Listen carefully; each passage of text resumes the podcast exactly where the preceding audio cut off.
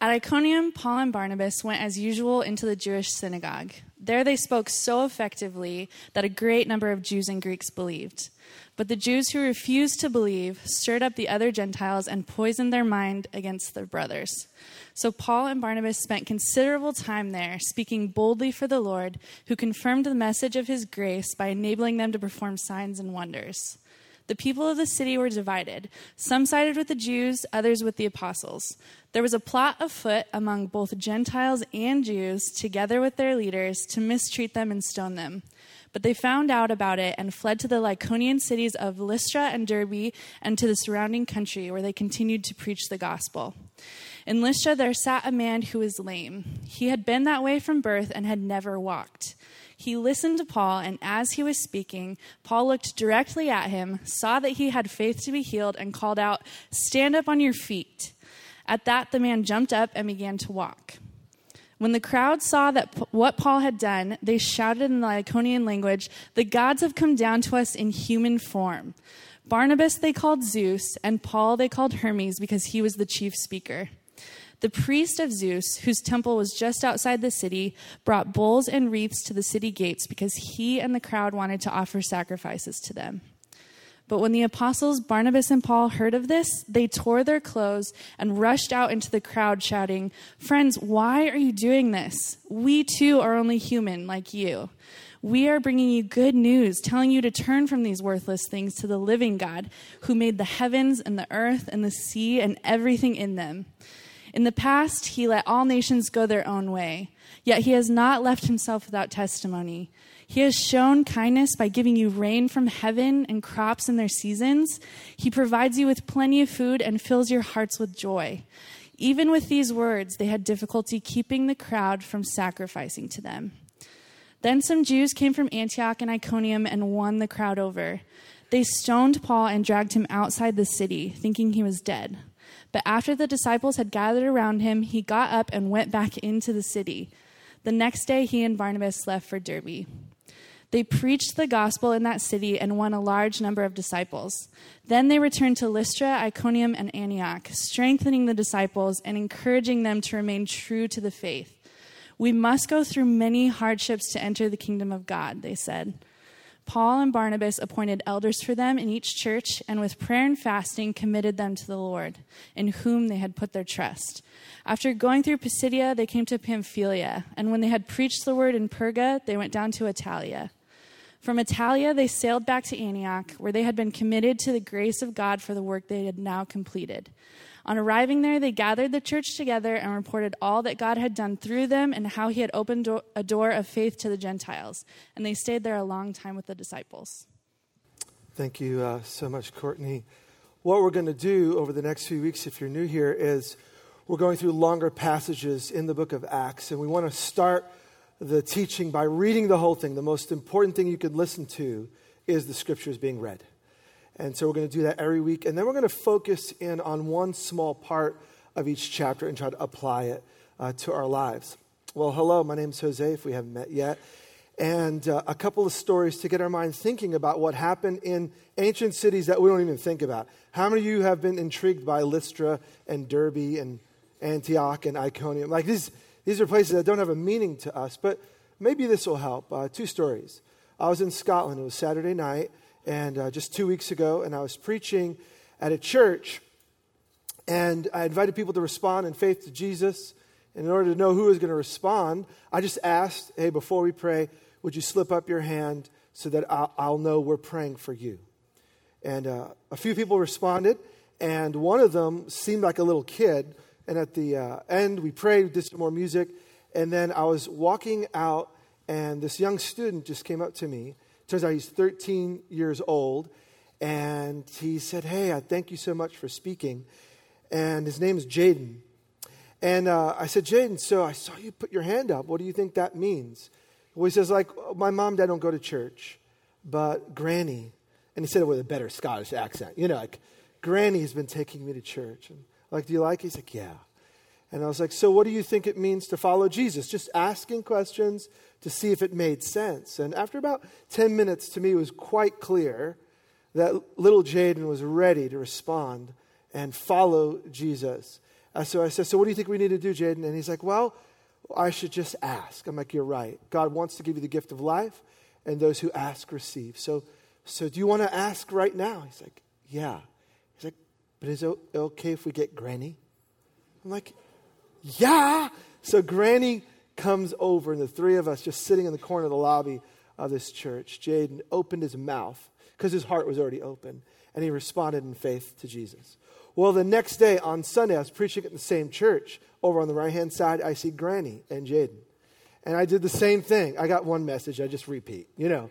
And, and, I, and I just said, if anyone wants to respond to the gospel on Sunday, uh, just raise up your hand if you want to do that. And over on the left, I see some people raising their hand. I'm like, oh, this is great. And end of the gathering, I go out to the front lobby because the lobby is the place where stuff happens, you know. And, and so a guy comes up to me and says, hey, thanks for coming here and speaking yesterday and today. Would you mind? Uh, my girlfriend has some questions. Would you mind talking to her? I'm like, sure. He's like, great. He motions her over. She comes over, and he just jets. I'm like, okay, awkward start. Very awkward start. So I said, hi, I'm Jose. She's like, I'm Amy. And Amy's uh, 17 years old, and she's getting ready to go to university and study to be an accountant. I, I did the same thing. I said, So what did you think? She's like, I was here last night. Have you been coming a bunch? No, my, my boyfriend brought me, it's my third time listening about Jesus.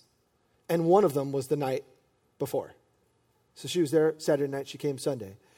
And so, like, well, what do you think? She's like, I just have so many questions. Like, I know. Uh, three times in, I, I would have a ton of questions. So we spent about 20 minutes, and I was just answering her questions. And then I just said, hey, on a scale of 1 to 10, one, Jesus is a fraud. He isn't who he says he is. It's a myth. Ten, he is who he says he is. He died, he rose again, he's alive, and he wants to give you life, and you're ready to follow him. Where are you on a scale of one to ten? And without even thinking, she says, seven or eight. My God, it's incredible. I'm like, here's the good news this church loves Jesus. And so you just keep coming, you keep asking, and when you hit the 10 mark, do not delay and you put your faith in Jesus. Now, that sounds a lot more familiar than Lystra, Iconium, Derbe, and everything else, but it's just a reminder what we're reading in Acts is not just history, is not just story. It's what happened in that generation of people who heard the good news because someone went out and preached and then responded in faith. So I'm here just to remind you as we're reading about momentum, God's gospel, getting out to far off places, we're doing it with this in view. God's still doing the work, right? He's still drawing people to himself, and the gospel is still the power of God to those who will believe. Now, let me just ask this morning what does it take? How are we going to be a community where people experience life in Jesus day by day? I want to be the kind of church where the Jaden story and the Amy story is not like once a year but that all the time, this is a place where people are considering who Jesus is, and when they find him to be attractive, saying, you know what, yeah, I want to follow him. Well, I think Acts 14 gives us the secret sauce. How do you become a church that lives this out? Not just once in a while with a special speaker, but day by day. We're going to focus on just three verses. Uh, if you look at Acts 14 21, 22, and 23 because I think Luke, the writer, summarizing Acts 13 and 14, which, by the way, those of you who've been reading, Paul in Acts does three trips, and Luke gives a log of one, two, and three. Acts 13 and 14 is the first journey. Takes about a year and, year and a half. And this is the summary. He says, They preached the gospel in that city, that's Derbe, and won a large number of disciples.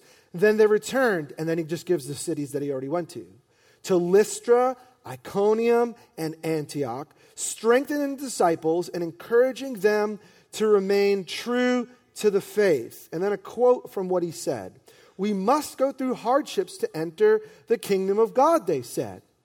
Paul and Barnabas appointed elders for them in each church, and with prayer and fasting, committed them to the Lord in whom they had put their trust. How do we become the kind of community where this life, this vibrancy, this, this transformation happens often? I think that Paul uh, or Luke, I should say, lays out three things, at least, we'll just focus on three, that Paul and Barnabas do that open the door for a dramatic change.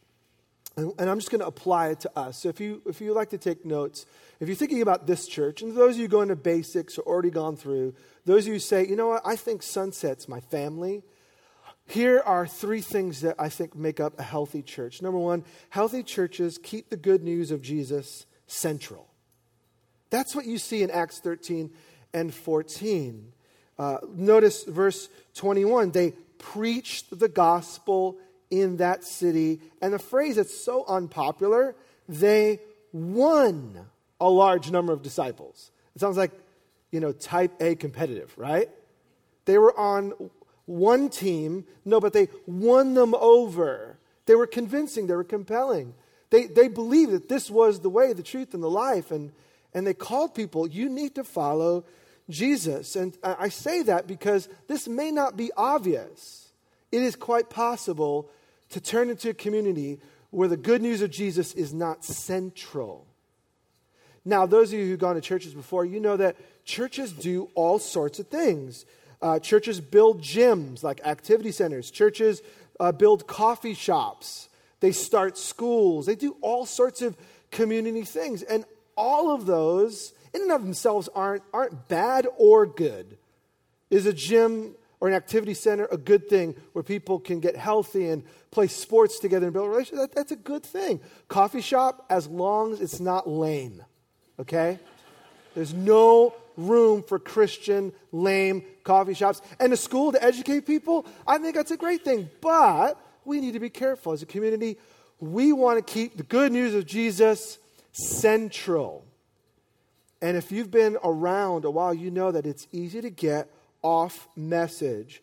But you don't see that. Let's just look at Acts 14, like just a couple of verses. Verse 3. So Paul and Barnabas, verse 3. So Paul and Barnabas spent considerable time there in Iconium, speaking boldly for the Lord, who confirmed the message of his grace by enabling them to perform signs and wonders. It seems to me that the early leaders were focused on speaking and demonstrating who Jesus is. And, and we want to keep that on the forefront uh, of our community life. Well, it doesn't go well. We've already read it, so we won't read all the verses again. It doesn't go well. There's actually resistance to them. So look at verse 5. There's a plot afoot amongst the Gentiles. Together with the leaders, they wanted to mistreat and stone them. So, verse 6, they found out and fled. So they're planning to stay in Iconium, but there's enough resistance where they have to leave. So, what do they do when they leave? Uh, they go to Lycaonian system, uh, cities of Lystra and Derbe. And verse 7, where they continued to do what? Preach the gospel. So the early followers, as they're going out, they want to keep the message of Jesus at the center. Now, one thing that may not be obvious here, but that's actually really helpful, is the, the types of cities they went to. Iconium. Iconium is like a major city, and it's a trading center on a major route. It's a place that you would go to if you want to get your message out. If you're a band and you want to you want to sell your music or get your, your music out, you go to some big cities. Why? Bigger audience, more people. So they go to Iconium. That makes sense. But when they hear about the plot and they leave, they go to Lystra. You just need to know Lystra is an illiterate backwater town, a little village. So they didn't go from Iconium to another big city, they actually go to no man's land. And that's super helpful. What do they do in the big city? Preach the gospel. What do they do in Lystra? Preach the gospel. That is, the good news of Jesus is for everyone, everywhere, at all times. So some feel called to big cities and some feel called to small communities. Which is right? Which is more strategic? Wrong question. If there are human beings, it's strategic. So we want to be a community that goes to the big cities of our world and preach the gospel and we want to go to the remote villages. Everybody matters to God, and so therefore we want to be the kind of people that go. So, so a community that keeps the good news of Jesus central is going to stay healthy. If here at sunset we get off base and Jesus doesn't become the center, read my lips, please leave. Please leave. If this is a Jesus church, then stay. If this becomes something other than a Jesus centered church, you have the right, you have the privilege, you have the responsibility to find someplace else. I'm not saying leave now. I'm saying that a healthy church has Jesus at the center. Second thing is healthy churches focus on discipleship to Jesus. So Jesus and his message was the center, but it's not just follow Jesus, it's actually be transformed by Jesus. Go back to verse 22. So, verse 21 says they preached the gospel. Verse 22, it says they returned to the cities, strengthening the disciples and encouraging them to remain true to the faith. And, and you just get a one line of one of Paul's teachings. We must go through hardships to enter the kingdom of God. So, a healthy church is, is focused on growing all of us it's got to start somewhere. Jaden has to respond to Jesus. Amy, at the right time, needs to respond in faith to Jesus and begin the journey. But you don't stay at the beginning. You don't walk into the house, so to speak, on the front door and stay on the other side of the door. You walk in. You check out the kitchen. You grab a snack. You go to the living room. You hang out. You get tired. You go to the bedroom. You grow. And in the same way, the call of every healthy church is to find ways to grow. And, and that's what, uh, uh, as a leadership team, we are praying through and thinking through. How can we help people not grow you for you? Because actually, we can't grow you as a leadership team. God needs to grow you. But we can we could partner with God and find paths that make sense. Now, how does how does God grow us in discipleship to his son Jesus? You see it actually in Acts 13 and 14. Number one, primarily, he uses people. Paul and Barnabas show what it means to be a mature follower of Jesus. You know what they do? They go to all these towns. It takes them a year to a year and a half. You're getting summary statements. This doesn't happen in a blip. They spend months in these places. Now they're, they're, they're kicked out of Antioch. There's a plot to kill them in Lystra, and in Derbe, they flat out get stoned and left for dead. And not like Oregon, Washington stoned, like literal stoned, like they are rocks and they try to kill him. Christian humor. Come on, you gotta love it. Uh, thank you for liking it. I appreciate that. So uh, they they try to they, they are these are men who love God and are simply saying you can be set free to who God made you to be. We should kill those people. Like, what is that like? Ever feel, we don't get it in that like severity.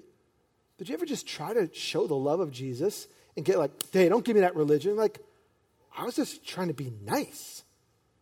It happens. What shows their maturity? Look at, look at the end of verse 21. They returned. They went back to the very cities, all of them that tried to kill them. Why? The people in, that, in those cities who fell in love with Jesus mattered more than their own safety. That's a demonstration of Christian love. Is these leaders love these followers of Jesus so much in these towns? They're like, we're not going to let them get stifled in their faith. If they kill us, so what? We want to strengthen them. We want to build them up, and it's worth the risk. And and what does it mean to be strengthened and build up? God uses people. So, so Paul and Barnabas are a huge encouragement to everyone who started following Jesus. Now, I've got people in my life that are building me up in what it means to disciple to Jesus. And all throughout my life, I can just give you a litany of people, and it happens in seasons. Seasons, God brings people into our life, then they're not there anymore, and that's okay. Let me just ask you who are the people in your world right now that are influencing you, speaking into your life, strengthening you? Do you have any? If not, God wants to grow you to become a better disciple to Jesus by using other people. It's you and your responsibility to look for ways to get connected. So, as a church, we want to find connection points for you to have people who can speak into your world. Every one of us needs it, and I pray that you have it. So, there's people. But the second thing, and the more tricky, is God uses hardship. We read it, verse 22. We must go through, he doesn't say we may. Paul says we must go through hardships to enter in the, to the kingdom of God. The kingdom of God is the place where God rules. So if you want to live a life where God is ruling you, guess what? It will require seasons of hardship. So do not buy the lie that if you follow Jesus, everything is going to be awesome. Now, in the end, that statement is true. But there's a process, isn't there? God actually sets out seasons. God does it. Seasons of hardship. Why? Because He knows that when we are hard pressed, we lean in on God all the more. And so, God, like a good father, allows for it. So, so this is strange. Paul is full of the Holy Spirit, yes or no? Yeah. Uh, Paul is obedient to the vision that God gives him to preach the gospel to the Gentiles, yes or no? Yeah, yeah. Uh, Paul is daring, going from city to city, even though they want to kill him, right? Yeah, yeah. Do you think Paul is asking for people to kill him? Don't you think he's praying, God, keep me safe? When we send out people on mission, you know, Lord, keep them safe. I say, well, bring them back alive. And there's a big difference because God does allow hardship for our good. Think about the times in your life when you have been closest to Jesus. Isn't it often when, when you're stuck and you don't know what to do?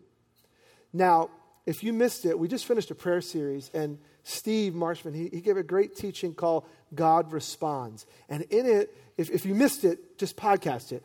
it he, he dealt with a delicate balance between how we pray and how God answers. And there's no exact formula, there's variety. As a matter of fact, today he's doing a follow up and going deeper on prayer and the will of God, or prayer and how God does what he does. Fancy word, providence. And if you if you're wrestling with how does it I don't get it. Why does bad happen to good people? Why do terrible things happen to people who choose to follow Jesus and obey? Uh, Steve and Vicky have all of the answers. Actually, that's not true.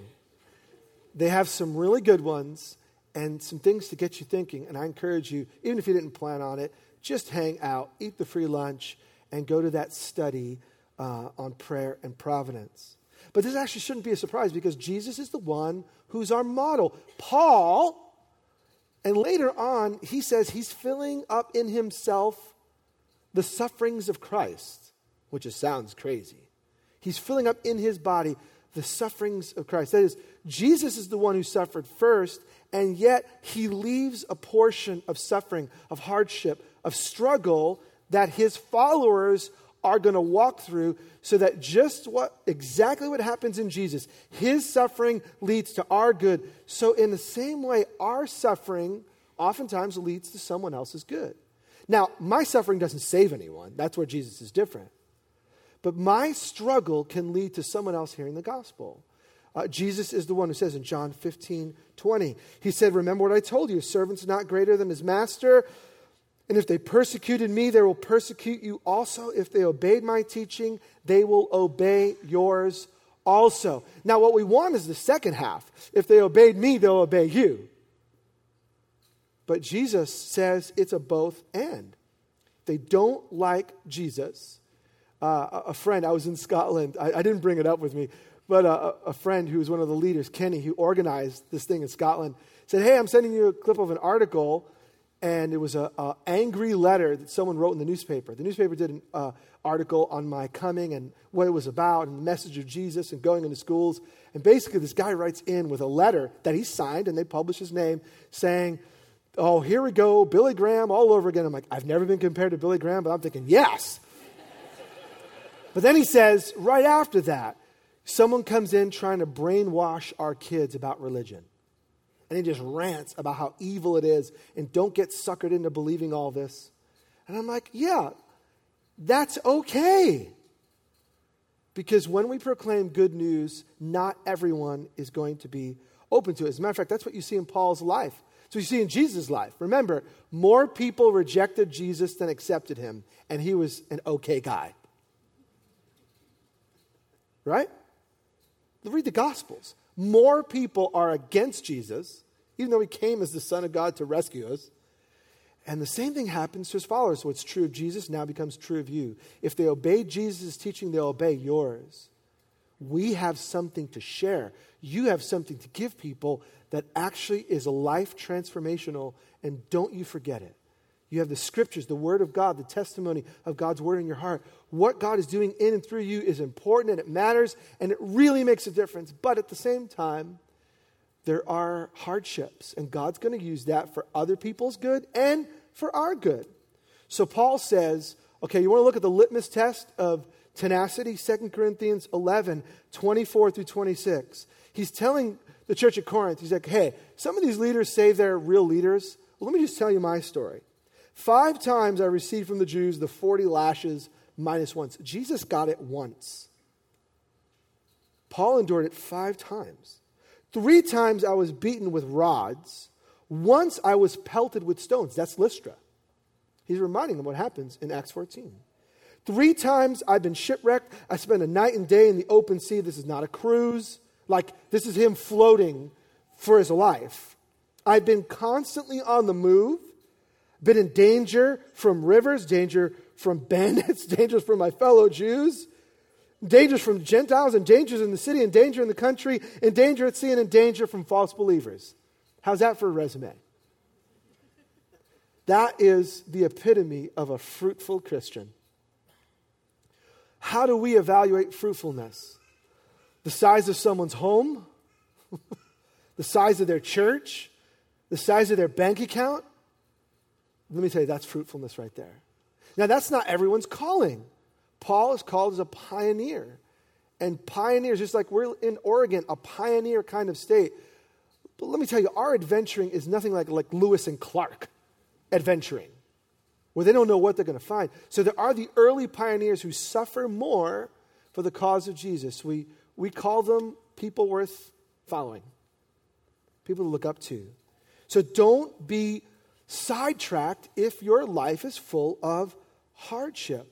I was in Estonia after going to Scotland, and first day we were going in and out of schools, doing school assemblies, and I was picking up a speaker because no one else would. I was picking up a speaker to move it into the van to go to the next school, and, and it just slid and it, it just sliced part of my hand. Like, just the moment it slid, I was like, uh oh. You know, it was day one of four days in Estonia. And I looked down, and all of a sudden, just blood's everywhere. And, and I'm like, you know, hold it and put my little band aid and whatever. And two and a half weeks later, it's starting to heal. Okay, that's about the extent of my physical suffering. That's about all I got. Now, I say that because our, now it did hurt. It hurt for a long time. But can we all just agree that suffering is a relative term? And there are brothers and sisters in Jesus who are enduring more than a little hand cut. So we want to be the people of God who do not moan and groan when everything doesn't go my way. And we want to be Christians with, how about this? This is exciting. A backbone that says, Jesus endured death for my good. Paul endures death for my good so that I can actually hear the gospel of Jesus. It's okay to not be okay all the time, all right? And hardship can actually be an helpful tool. Well, finally, one, one last one. Healthy churches also enjoy intentional community. So, healthy churches, we keep the good news central, we focus on discipleship to Jesus, and we enjoy intentional community. So, look at verse 23. Paul and Barnabas, they appointed elders for them in each church. They go back to city to city and they raise up leaders. Why? In order for the community to thrive, we need to stay together in order to be together, there actually needs to be a bit of order. In order for the teaching of Jesus to remain strong, people to grow in their faith, there has to be some maturity at the center so that things don't go sideways. And much of what Paul writes in his letters is when things are going sideways in the church, because it happens. So he loves these people, so he gives them elders. And what do elders do? Elders lead and guide and teach and love and care. And they're a model, not perfect, but they're a model of what it means to follow Jesus. They ought to be people that you say, you know what? I want to be like. Now, I don't want to be exactly like, but I want my faith to reflect the faith of. And can I just say with confidence, now it's kind of self serving because I'm one of them, but let's just put me aside for a second. The rest of the elders are awesome, right? The leaders that you have, the men in this church that have been raised up and appointed as elders, are every one of them, I could say with 100% confidence, I would be willing to give my kids to. If something happened to me and I couldn't raise my kids or I, I died, any one of the elders here, I'd say, please raise my kids because I know they will love and follow Jesus Christ. You have leaders in this community. So, healthy churches enjoy intentional community. That means you make every effort to be connected with the people around you. Now, because of the size of our church, I can't say, because if I did it, they would kill me. Get to know every elder in this church. If every one of you tried to get to know, got to know every elder in this church, A, they would, they would have no life, right? And, and B, it would take months. So that's not possible. But there are leaders at every level. There are elders, and there are deacons, and there are missional community leaders, and there are all sorts of servants who are a little bit further in the faith than you are. Can I just say, God wants to grow you through people intentionally connecting your world and theirs so that you can learn. Most of your growth in Jesus is not going to happen in this hour and a half together. Some of us are frustrated in our faith because we think that an hour and a half together is going to undo seven days of living our own life. No, this hour and a half should be inspirational, instructive, sure, challenging, yes, and it should steer the course for the coming week, right? But we ought to be looking for other touch points all throughout the week so that we can connect with people in this community. And we're not the only church, there are followers of Jesus all over the city. I'm just saying, God has some people that He wants to put in your world, and you ought to be intentional. Healthy churches enjoy intentional, not haphazard, not if it happens, if it happens, it happens. It, it's intentional. So it's your responsibility to seek out people that God can use to shape you. It's not mine, it's not our elders, it's actually it's your responsibility. And I encourage you to take it seriously. What else happens? There are elders. I'll keep going, the middle of verse 23. So they appoint elders for them in each church and with prayer and fasting committed them to the Lord. So it's not just leaders leading, it's actually the community seeking God together. Prayer and fasting, committing people to the Lord. There was, there was an interchange, there's relationship here, not just as they chat to each other, but as they talk to God. And that's why, like Kenny mentioned it earlier, uh, another one, this is, I think, the sixth one for the year, a day set apart to seek God together. If you can do whatever you can do, please do it to be here November the 4th on a Wednesday in the morning or at night or both. And if you can't make it all the way here because we don't have childcare, get some people in your community, your missional community, or just friends. Circle up in your living room, get together, spend 20 minutes seeking God, 30 minutes worshiping God, uh, 10 minutes reading the Bible. I, I don't even care what you do. Get with people on November 4th and ask God, what is it that you want to say to us so that we can live more in love with you? So do it every day, but November 4th, because we want to be intentional about our life together. And so there's a small little nuance, but just to, to beat it to death here. If you look at verse 23, it's all about plural. So look at it. Paul and Barnabas, plural. Appointed elders, plural. So it's not one leader appointing, it's two leaders appointing multiple people for them, plural. So every church needs leaders. With prayer and fasting, committed them, plural, to the Lord in whom they, plural, had put their, plural, trust.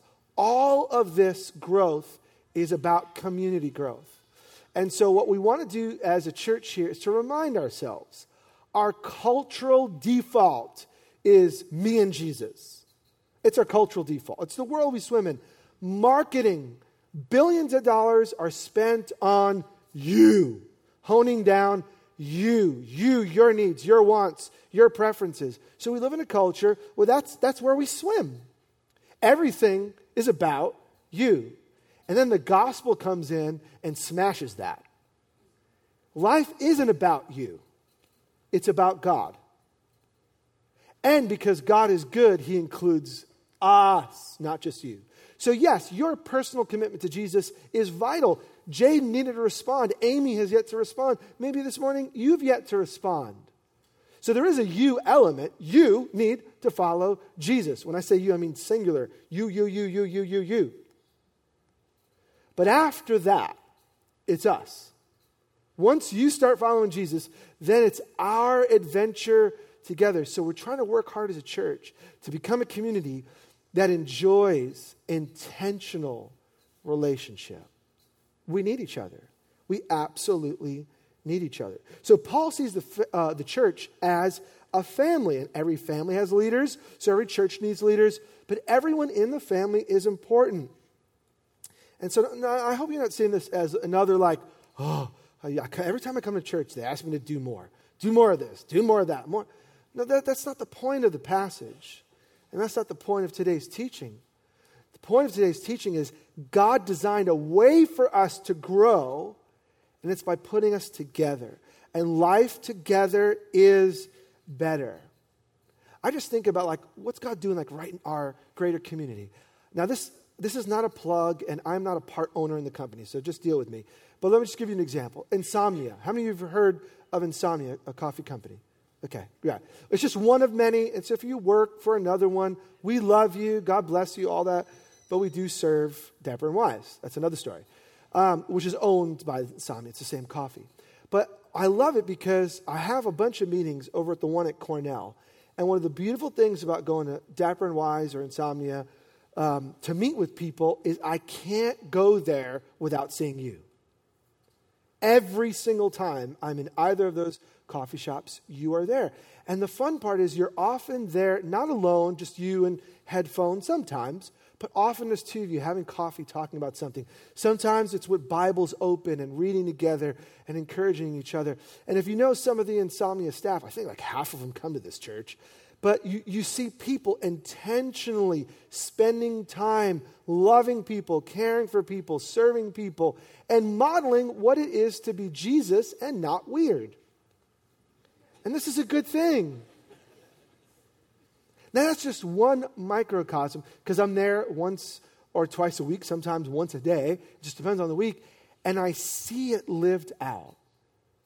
People who love Jesus working for the same company and building each other up. People who love Jesus and serving people who know Jesus or don't know Jesus. People who are just in the community using that place as a spot to encourage one another. What I'm saying is, I see it all over this place. And I think, in my humble opinion, this is one of the greatest churches Jesus has. I really believe that. So the encouragement from Acts 13 and 14 is let's just not give up. I just pray that this is always a place where the good news of Jesus is the center. And it's almost annoying. We're saying, like, do we have to hear about the death and resurrection of Jesus again? And the answer is yes. Until every single person on the planet is following Jesus, we need to hear the gospel again. So this morning, let me just ask you where are you in relationship to Jesus? That's the bottom line. That's where life begins. And I hope this morning that in our worship that you respond and say, Jesus, like Jaden, Jesus, I want to follow you. I need you. I'm ready. Your forgiveness is what I need. Your life is what I need. I'm ready to follow you. Secondly, I hope that we're always a place that focuses on discipleship to Jesus.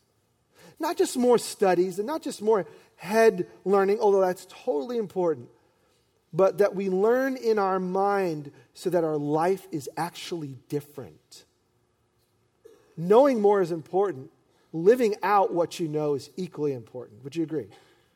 And so let me just ask you are you going forward or are you falling backward? There's no such thing as neutral. You are not static. Relationships are always moving towards health or towards trouble. It's never static.